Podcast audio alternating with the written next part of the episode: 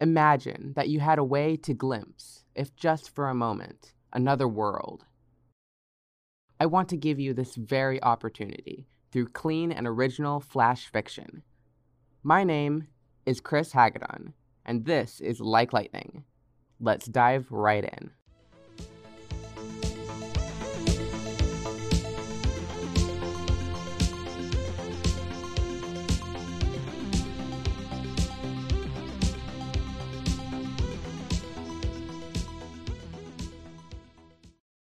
Peering through the grimy prison window, I was drawn in by the bubbliness of the weird vegetation.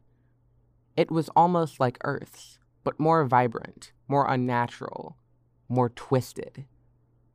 Whenever I look into the fog blanketed forest of Mars, I feel the tingle one gets when imagining someone sneaking up from behind.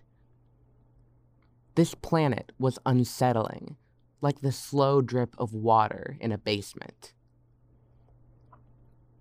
When I first arrived, I was unsettled only by a stillness, by a sense that something felt off.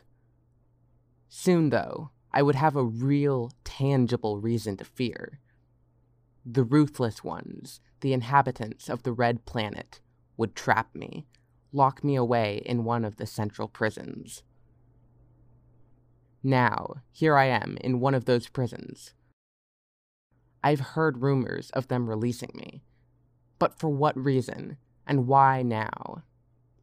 Seven years is far too long to be held captive, far too long to be left in the dark. Why am I still alive? What are the inhabitants of the Red Planet preparing for? Like Lightning is available on YouTube and wherever you get your podcasts. Thank you for listening. I release new pieces of flash fiction around every other Monday. Bye now.